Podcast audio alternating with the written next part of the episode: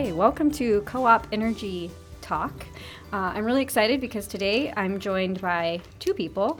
One, our general manager here at Cherryland, Tony Anderson, and then also Craig Borr, who is the uh, CEO of the Michigan Electric Cooperative Association and works on our behalf on state and federal level policy issues. So we're going to um, dig right in today because we have a, a lot of things going on in Michigan in terms of energy policy. The governor recently gave an address talking about what he would like to see out of Michigan's future energy policy. And uh, we kind of want to dig into some of the specifics that he's suggested, talk about how those might affect Michigan in general, but obviously the co ops more specifically. But before we get into that, I thought I would just take a second to explain why the governor is talking about this right now. And uh, basically, Michigan is currently under an energy policy that was enacted in 2008, known as Public Act 295 or PA 295. And that act really had three main arms. One, it set a renewable portfolio standard requiring all of the utilities in Michigan to get 10% of their electricity or their energy from uh, renewables located in the state of Michigan. Second, it added a mandate requiring all of the utilities to incentivize energy efficiency, known as the Energy Optimization or EO mandate. We had to cut 1% of our previous year's kilowatt hour sales every year. And third, it allowed for a choice market. So, a market of customers in Michigan who get to choose where they buy their electricity from. They are commercial customers, and that, ca- that is capped at 10%. So, 10% of the commercial customers in Michigan can choose who provides them with electricity. So, that policy, which has Michigan has been under since 2008, expires this year. So right now, the legislator, the governor's office are all trying to kind of figure out what's going to be our policy going forward, and that's how we find ourselves where we are today. So to launch us, Craig, can you talk a little bit about what you think the governor is trying to accomplish or what his goals are with Michigan's energy policy? Well, I think there, there are a couple things. Certainly, uh, the principal tenets of what he has spoken about are affordability, uh, reliability, and then ultimately uh, cleaner fuel sources for Michigan. Uh, as uh, many folks know, a good portion of Michigan's generation fleet is going to be retired over the next several years due to uh, the U.S. EPA Clean Air Act standards, and that will need to be replaced, and in all likelihood, it will be replaced uh, with natural gas in terms of the fuel of the future. But in terms of, of really where the governor wants to go is, is reliability and competitiveness for Michigan in the longer term. And so, what kinds of things is he is he suggesting to get us there? Energy conservation is a big deal with the, the governor. He mentioned the fact that uh, uh, Michigan residents use 40, 38% more energy than, than other states. And I, I felt like that was a little misleading when he said that because on the electric side, we, we use less than the national average. Uh, at Cherryland Electric, we use 700 kilowatt hours a month, and the national average for co ops is 1,200. If you look at Traverse City Light and Power, they're at 550 kilowatt hours a month. Uh, DTE Energy is at 650 kilowatt hours a month, and the national average outside the co-ops is right around a thousand. So I felt, as far as uh, electricity goes, the, the, governor was misleading. Now, if you look at the use of natural gas to heat homes, then uh, Michigan residents are over the national average. They're, I think, the DTE quote I got the other day was uh, 47% above the national average as far as the natural gas used to heat. So how how we get uh, energy conservation to translate to generation, he wasn't really clear on. And it and it looks so like I'd already said we kind of had have been operating under a conservation mandate that requires us to op, to uh, save one percent a year. It looked like what he was proposing, proposing was closer to about one and a half percent per year over the next ten years. Mm-hmm. And what I'm hearing from you is that's not possible on the electric side. It would be really tough for us as a, an electric co-op to 700 kilowatt hours is not a lot. If if we shave, uh, he's talking 21% over the next 10 years. If we take 21% off of that, I'm at 540 kilowatt hours. My rates are going to go up. You know, maybe I could get down to that. I, I, I very much doubt it. But if I did, my rates are going to go up because I have to have a margin. I have to have some money to pay poles and wires and, and employees to keep the lights on if he wants reliability, that takes people and that takes uh, investing in our plant. So I, I don't know how I can take 21% off and stay affordable. Craig, do you think the co-ops across the state are in the same situation? Yeah, and I, I think the key really, and, and what was perhaps most important that was not in the governor's address, is really the flexibility that at least we're seeing emerge in the initial dialogue in both the House and Senate, whereby the utilities in Michigan will be able to perhaps throttle more or less of really the three principal uh, areas that we talked about. One is fuels in terms of more natural gas uh, uh, and renewables, and then uh, thirdly, the ability to throttle either more or less on the energy efficiency side, depending upon the circumstances, as Tony referred to. I think that flexibility, so that uh, utilities can sort of pick and choose where they want to uh, want to go in those given areas, will be very important as we go forward. And Craig, you mentioned something earlier. I wanted to ask you to expand on. You talked about upcoming coal plant closures. How is that going to affect the co-ops, or, or what's that going to look like for Michigan? What are we closing? I, I don't think, uh, at least initially, it'll have a significant impact on the co-ops directly, at least uh, on the co-ops and, and the Cherryland family with, with Wolverine Power Cooperative, if you will, in that a good deal of their future uh, commitments are lined up already.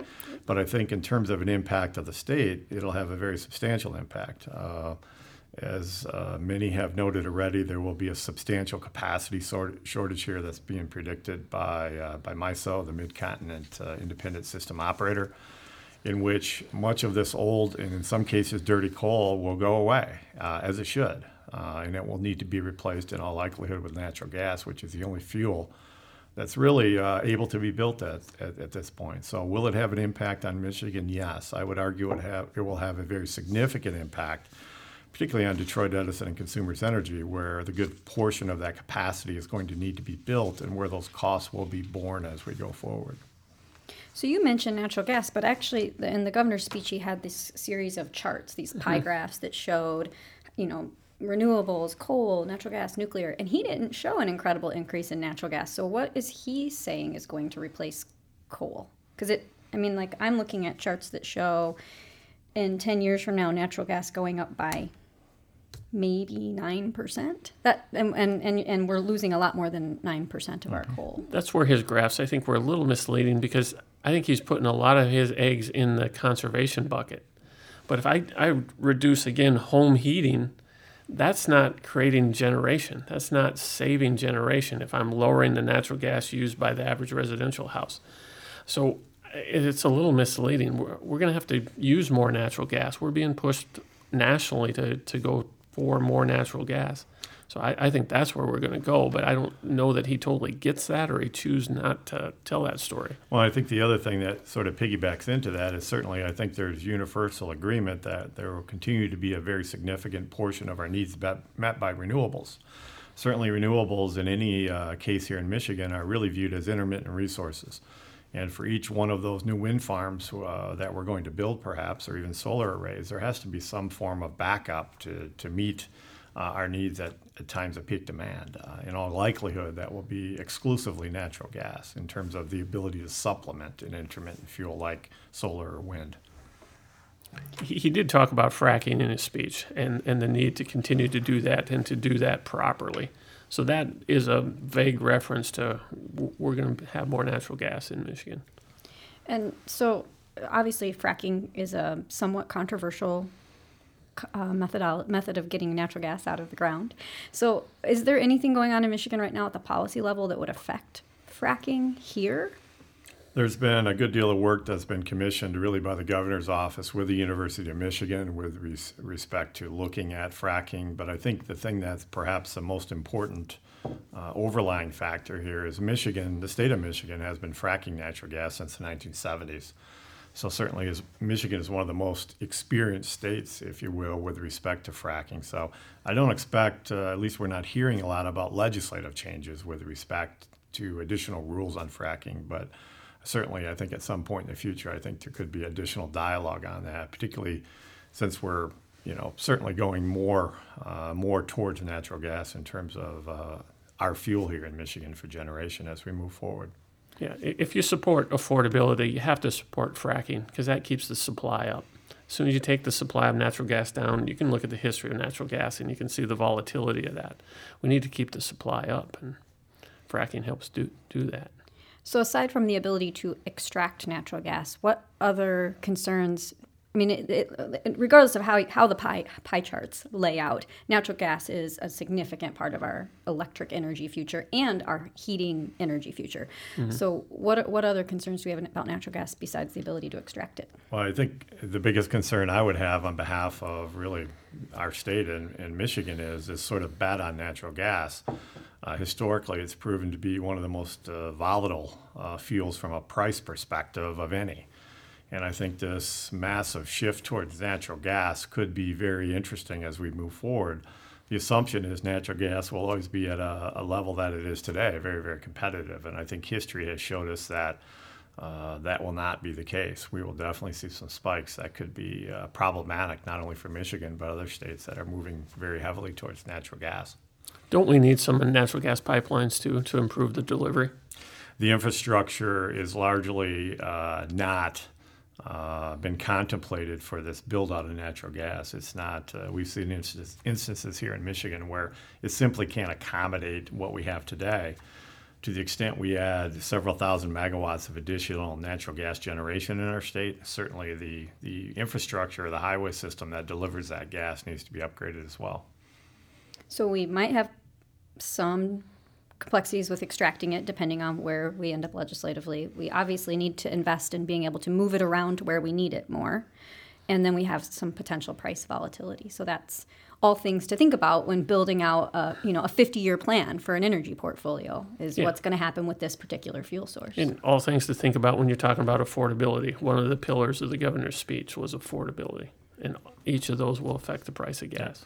I think the key with, with anything is to have some diversity in that that uh, basket of fuel resources, if you will, in, in terms of still having some coal and nuclear, as an example, to, to supplement natural gas. Certainly, renewables will be part of that as well, but that intermittent supply piece from the renewable side is certainly a concern. We need to continue to have reliable baseload generation, i.e., coal and nuclear in our state, to uh, supplement and really uh, balance out some of that volatility from the natural gas side. But, but but the governor didn't make it seem like that was really a part of this at all. I mean, he he started out pretty early on saying, you know, oh, I wish we, you know we could be talking about nuclear, but that's not going to happen. So nuclear just kind of is where it is, and really the goal is to have less and less and less coal, not building new coal, figuring out how to phase out all the existing coal. Yeah, there there will be no new coal built in in the United States in the very near future. Uh, simply not on the drawing board. Really, due to the fact that none of uh, no new coal plant can meet the EPA guidelines. And we really don't know when those EPA guidelines are going to be effective. They're going to be litigated. Uh, what, what's your outlook for that? Well, my sense is this I think the industry, and rightly so, is moving towards one of compliance with EPA's greenhouse gas emission standards as well as uh, some of the other uh, uh, pollutant standards that have uh, been proposed by EPA. I think most people believe that, particularly on the greenhouse gas emission standards for existing coal fired power plants, it will go through a really, really a gauntlet of litigation that ultimately ends up with the U.S. Supreme Court uh, making a ruling on the uh, how valid it is for the agency, meaning EPA, without the uh, the blessing of the U.S. Congress, if you will, to implement something that's significant on our economy. Uh, I think it's anybody's guess. I, I think it's clearly uh, not a, uh, a slam dunk either way uh, but it's something that will likely occur four to six or eight years from now. It'll be a long sort of uh, glide slope before we get to something that is ultimately determined by the U.S. Supreme Court. In the interim, the industry continues to move towards not only compliance with the proposed rule, but also with a future that involves much more in the way of natural gas as a generation resource. When we talk about kind of federal regulations for energy, like one of the things that interests me is so here you have the EPA will say, you know, you need to meet this standard. And if I'm if I own a coal plant and I say I can't meet that standard, I'm going to shut down. But I don't get to make that decision because there are other regulating bodies out there that get that are helping to decide whether the grid can handle that shutting down, right? Which is what happened in the UP. That's correct. So what happens in that situation where I have a coal plant that can't comply and another governmental regulating body such as FERC or MISO that says, nope, you can't shut that down. Now what do I do? Ultimately, the the uh, the grid operators like MISO in our case are responsible for reliability, and it will get litigated either at uh, the FERC uh, or through the courts. Uh, I, I, think the one thing that we take for granted in our country is reliability. Is something that uh, outside of a couple instances in our immediate history has been uh, a grid that's been based on reliability. I think as we go forward, the fact that we're losing tens of thousands of megawatts of coal, particularly in the Midwest, is a huge concern. Can we build to replace all of that quickly enough? Not only from a standpoint of just a generation to replace coal fired generation, but as Tony indicated, some of the infrastructure uh, in terms of uh, pipelines, et cetera. Uh, this is going to be a heavy lift and one that the industry, I would argue today, uh, is behind in terms of where we need to go. But don't you think there's a scenario where we, we don't keep up with the natural gas generation where uh, MISO could come in and say, this coal plant has to stay on, this coal plant has to stay on? Certainly. You, you know, if there's opposition to fracking and there's opposition to building natural gas in different places, we could be forced to run dirty coal plants longer. Do you, don't you think? I, I think that's a possibility. I think that the thing that's ironic is no matter what the fuel source is, there's opposition to it. Uh, certainly, there's massive opposition to nuclear. Nuclear is something that has proven not only safe, but has a, a zero carbon footprint. The problem with it is cost. I know Detroit Edison, as an example, is contemplating an additional uh, nuclear unit or units uh, adjacent to its existing Fermi plant. The cost estimates on that in rough numbers have been something between 10 and 15 billion dollars. Uh, in all likelihood, the only way the company, in this case Detroit Edison, can build something like that is, is with some sort of federal loan guarantees. Because if anything goes wrong with a cost at that kind of a number, they're li- literally um, betting the entire company on their ability to bring that sort of a, a plant online in a competitive nature. So again, we need to have a balance of these fuels. And I think the, the problem is we're not seeing that. We're seeing this total shift towards coal, and everyone's looking that way without understanding really some of the problems with that, as well as the fact that um, I think history shows we need to have some balance in that fuel mix. Yeah, you, you said total shift toward coal. You meant total meant, shift towards I natural gas. gas. I'm, I'm sorry. The, That's the, correct. The shift mm-hmm. is away from coal. Correct. That, that's a little bit of our uh, affordability issue too. That's correct and the fact that we need to be realistic about renewables. Certainly, they're a part of the mix, but I think uh, the fact that they, they are intermittent. Can you tell the audience uh, how our renewable portfolio has grown at Wolverine over the sure. last few years and what we've got on the table? Certainly, uh, I can talk just generally about the co-ops in general, and then maybe uh, uh, take it down a, to, a, to a, a, more immediate level with Wolverine. But the co-ops in Michigan in general have about a thousand megawatts of load. About 30% of that is uh, uh, will be met with renewables. So certainly, co-ops are leaders with respect to the Wolverine family. Uh, the Wolverine family has made three substantial uh, wind commitments uh, in terms of uh, one existing wind farm and two future wind farms in the Thumb area of Michigan that will get Wolverine uh, very close to 300 megawatts of wind on its peak load of somewhere between 8 or 900 megawatts. So, a very, very substantial portion of Cherryland's electric generation, if you will, as we go forward, will come from renewables, and in this case, wind. And these projects were put in place before any moratoriums were talked about in Huron County. That's correct. So that conversation will not affect the present Wolverine projects. That's correct. Uh, people might not actually know the, about the moratori- moratoriums in Huron County. Do you want to explain that? A little? Yeah, the, there's uh, Huron County townships are talking. Uh, basically, they feel like they might have too much wind or enough wind, and they want to take a timeout because mm-hmm. everybody wants to go to the thumb where it's flat and you got good wind, and you want to put up a hundreds of turbines, and now they're taking a look and trying to determine if they have enough and how they better manage that.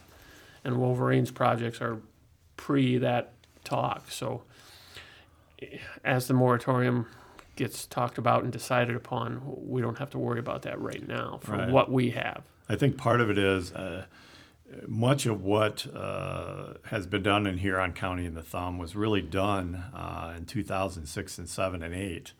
Uh, and what we're seeing in the thumb today is a very different landscape. Right now, there are around 350 turbines that are already on the ground, and there's contemplated somewhere between seven to 800, so sort of 2x what we did today. Much of what is driving that is really two things. One is that's one of the best areas in our state, in Michigan, for wind. But just as importantly, there's a major uh, multi billion dollar transmission line that's been built there to really export that wind out of the thumb, not only to downstate markets, but to uh, to market energy markets throughout the Midwest. So speaking of transmission, because actually that's you know we talk a lot about how do we generate electricity, and we talk all about the investments we need to make there. What kinds of investments is Michigan making in terms of moving it around? Right. So tran- what kinds of transmission gaps do we have? Where should we be investing? I think clearly um, in, in the downstate areas, we have a very robust, the downstate areas of Michigan's lower peninsula, a very robust transmission grid, particularly uh, east to west in terms of think of I 96 and I 94, uh, very robust uh, grid in terms of moving energy around. Where we are much weaker is the further north we go.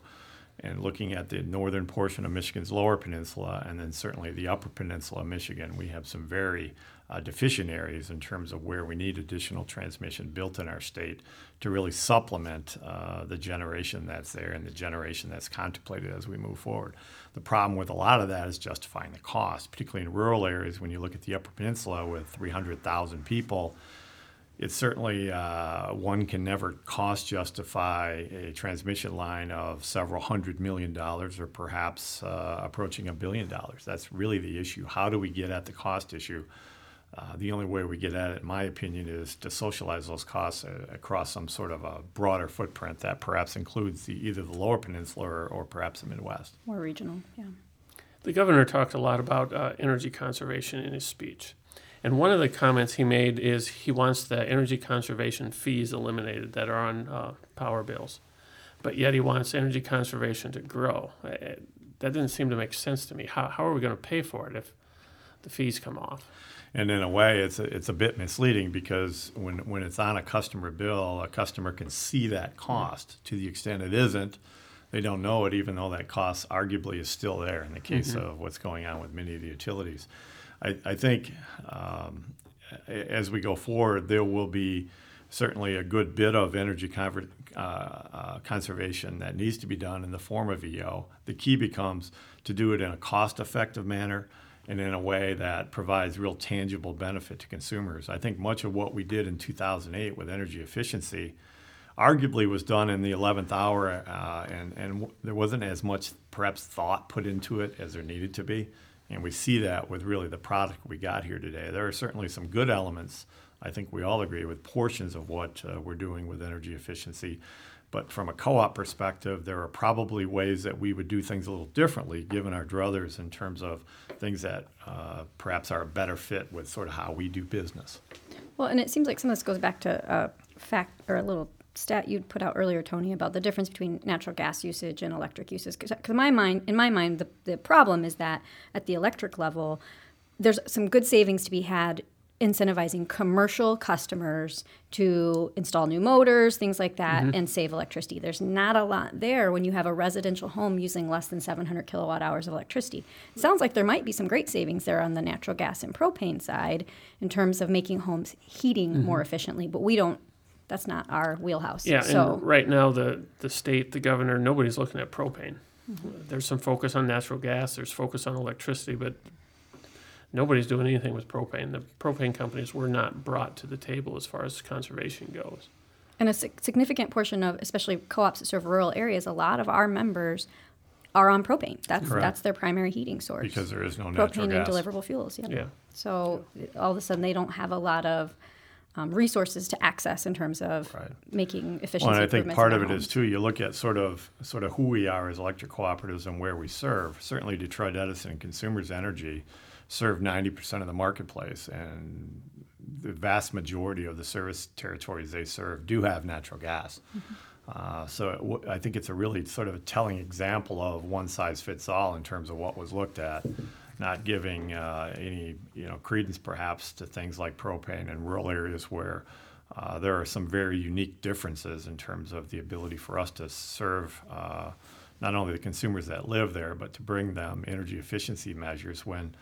Uh, on a statewide basis, co-ops have about 40% of the meters that they serve are seasonal. That makes it very difficult uh, when coupled with the, the, metric that Tony pointed out in terms of the low sales base, those two together make our job substantially harder than a utility that's in a downstate, perhaps more metropolitan area. And because we are so heavily residential. Correct. So we don't get those easy correct. commercial savings either.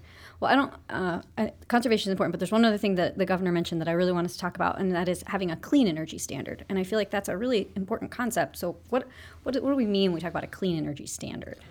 I think the idea behind a clean energy standard is really one of giving the utilities flexibility in a number of areas to meet, as we talked about previously, EPA's greenhouse gas standard. Think of a clean energy standard as really a bucket of things that involve, uh, in, at least in my opinion, sort of the four building blocks that have been identified by EPA. One is plant efficiency in terms of generating plants and, and having greater efficiencies in, in terms of how they operate. Uh, and then couple that with things like fuels in terms of this mu- move towards uh, cleaner fuels. Arguably, natural gas still has a carbon footprint, but it's much less than the footprint of coal. And then the other two parts of that, uh, of those building blocks, are really energy efficiency and renewable resources. So those four areas, uh, in some way, could be part of a clean energy standard. The key to that, particularly from a co-op perspective, is, is ensuring that we have the flexibility to take either more or less a certain of those areas to meet our respective needs. As an example, with respect to plant efficiencies, uh, the vast majority of generation that's owned by co-ops is peaking uh, generation. It's not base load, base load capacity. Uh, and it's certainly not coal capacity outside of a very small portion that, that Wolverine has ownership interest in. So the key key there is going to be if we do less on the plant efficiency side, can we do more in the way of renewables, energy efficiency, and natural gas to meet some sort of clean energy standard? So think of it as really a, a, a bucket of uh, selections, if you will, uh, under which uh, the generators in our state can get to a cleaner fuel source ultimately. A- good example locally I'd remind people of is the fact that Traverse City Light and Power is over 80% commercial, while Cherryland Electric Cooperative is 95% residential. That means Traverse City Light and Power has the ability for a lot of EO energy conservation savings on the commercial side. A lot of opportunity there. If you give them the flexibility, they may go go all in with uh, energy conservation. And then you walk over to Cherryland, and I may have to go more natural gas, more renewables to meet whatever this standard becomes. So the key, as Craig said, it does become flexibility because different utilities have different makeup of customers, and flexibility is really important and something we're talking a lot to the legislators about. And what's our, so, you know, we kind of have a sense of where the governor's at on this because he just gave his address, but what's our, where's the legislature at on this? What's going to happen next? Well, a couple things. Uh, let's talk about both the, the Michigan House and the Senate. On the House side, there's been a package of eight bills that have been introduced by uh, House Energy Chairman Aric Nesbitt. They were in, introduced two, to, two or three weeks ago. Uh, hearings have begun um, on that bill package. On the Senate side, Senator Mike Nofs has had a work group of uh, industry leaders, of which we've been a part of. Uh, that has been ongoing since last June. That group has met on about 12 to 15 occasions over the past four or five months. Uh, our expectation is that Senator Nofs, uh, like Chairman um, Chairman Nesbitt, will release some sort of a bill package here in the next couple of weeks or so, uh, along with a series of hearings. I think then the key becomes sort of how those bills proceed in their respective bodies, and then ultimately some sort of uh, taking the best of both, if you will, in a in a fashion that the governor is agreeable to. And do we think that on both sides? I mean, my my feeling is that on both sides, a clean energy standard feels like one point where there's quite a bit of um, agreement that that's the direction we Absolutely, yeah. I go. think I think clearly, and again, the overlying um, um, the, the overlay to that is really the, the EPA greenhouse gas standard that will require the utilities to to have uh, those types of uh, parts and pieces, if you will, in their portfolio of assets. Yeah, one of the things I think I hear a lot of kind of uh, people being nervous about is if we get rid of the language of a renewable portfolio standard, will it just end renewables in Michigan? But that's not going to happen. I mean, we've made long-term commitments to renewables. We have new renewables being built right now. So it's it's not saying we won't have renewables. It's saying we're going to create a standard that's more flexible and allows for this this mix that fits each utility. Right. I, I think we're committed at Wolverine right now to 18%. That could grow to 21 uh, if we sign some other deals. Uh, we're not going to go down from that. We have that uh, power at a decent price. You know, so And- we're not going away. And contractual commitments have been made there to supply that. Yeah. I think the debate on renewables uh, specifically will be around two issues. One, the elimination of the in-state requirement, and I think there's, at least in the work group on the Senate side, universal uh, support of that.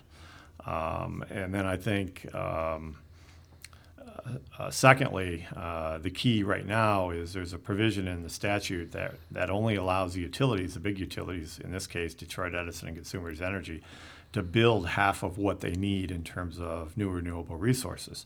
I think they very much would like to see that go away so they could build as much as they want themselves. Obviously, they want to own that and get a rate of return on that uh, for the benefit of their shareholders. Because right now, half of what they need, they're purchasing From, From others, someone third else. parties, Yep. that's Yeah. correct. Yeah, and it always comes back to affordability. People are going to get sick of me saying that word over the years, but it, it, it comes back to that. If you if you tell me I have to have 20% renewables in my portfolio, you're automatically going to raise the price on that because they know I'm a captive customer and I got to go go out and get that. If you give me the flexibility like a clean energy standard where I can negotiate, say I, I, I can threaten to put in more natural gas if the wind price isn't good, I'm going to get a better price, and the air is going to be cleaner. And so flexibility is big, and go Certainly, forward and I, I think from a co-op perspective, in one way, I think arguably we'd lean for this sort of 50-50 split uh, to keep some competitive forces, if you will, at play in the marketplace. To the, to the extent the big two in our state, both Consumers Energy and Detroit Edison, are the only options with respect to renewables, then I think Tony's point really comes into play because, again, our master, the member consumer, is very different than their master, which is the shareholder. Yeah, absolutely. So um, we're, we're really close to the end of our time, but I just wanted to kind of summarize this back up and give everybody a chance to off last last thoughts. Uh, basically, where we're at right now is we're expecting a bill to come out sometime this year that will have something that looks a little bit like a clean energy standard. And our priority as co ops is that we get as much flexibility as possible to add in the right mix of renewables, natural gas, and some kind of energy conservation piece that makes sense for our membership. Yeah, we don't see any one of those going away. You know, the governor made the comment that he wanted the legislature to get this done by June. I I don't think it's going to happen by June. It's going to be fall. It's going to be August, September, October before we get done. So we're we're looking at a busy six months down in Lansing that'll shape our future for several years to come. Agreed. I, I think clearly there's no way, in my opinion, this gets done this summer. It's too heavy a lift. There's too much in play here for not only the, the consumers we represent, but for the state of Michigan. My sense is we will see uh, a series of bills move both in the Senate and the House with some sort of reconciliation, if you will, uh, sometime this fall to ensure that the administration is supportive uh, with the with a goal of getting something done, hopefully by you know Halloween, that sort of a time frame. And the, the key for our members is stay involved and pay attention because this is a big year for energy in Michigan and make sure that you are informed about what's going on and advocating on your behalf and on our behalf for the um, things that are important to us going forward. And we've talked about some of those things reliability, affordability, doing things cleaner and better than we have in the past. Correct. And I think the key, as you indicated, is certainly that engagement because this is an issue here in Michigan that typically only comes to the legislature every eight or 10 years. It's not something that occurs uh, every year. And when it, when it does, it's generally very substantive in terms of what's in the mix. And the stakes are high because we all all like having electricity. And, one key thing to remember is we're also educating a term limited legislature. A lot of, I don't know, 80, 90% of the elected representatives in Lansing were not here in 2008 when we wrote this original law. So we're having to educate them on why it was written and why it should be changed and how it should be changed. Okay, so uh, as we finish it off today, we've been trying to end our podcast lately with a little bit of co op trivia. So we're going to go quick around the table and tell us one thing about co ops you think our listeners don't know or should know. May 11th, 1935, FDR signed the Executive Order 7037, which ex- established the Rural Electrification Administration. And I just thought it was interesting to note that it was an executive order. We're so heavy into the executive orders that the current president is putting out. We were born with an executive order. And one year after that, the legislation was passed and the lending program started. And we'll be 80 years old soon. There are 83 counties in the state of Michigan. Michigan's electric cooperatives have a presence in 59 of those 83 counties. That's, that's quite a bit of reach. Uh, well, mine's a, a to- totally different direction, but I thought it fit for today, and that is that co ops across the country own or have long term power purchase agreements for 15.9 gigawatts of renewable energy, including 10 gigawatts from federal hydroelectric dams. And I think there's a lot of potential still there with hydroelectrics. We'd like to see that continue to be a part of our renewable uh, mix going forward. Very good. Thanks, guys. Thank you. Thanks.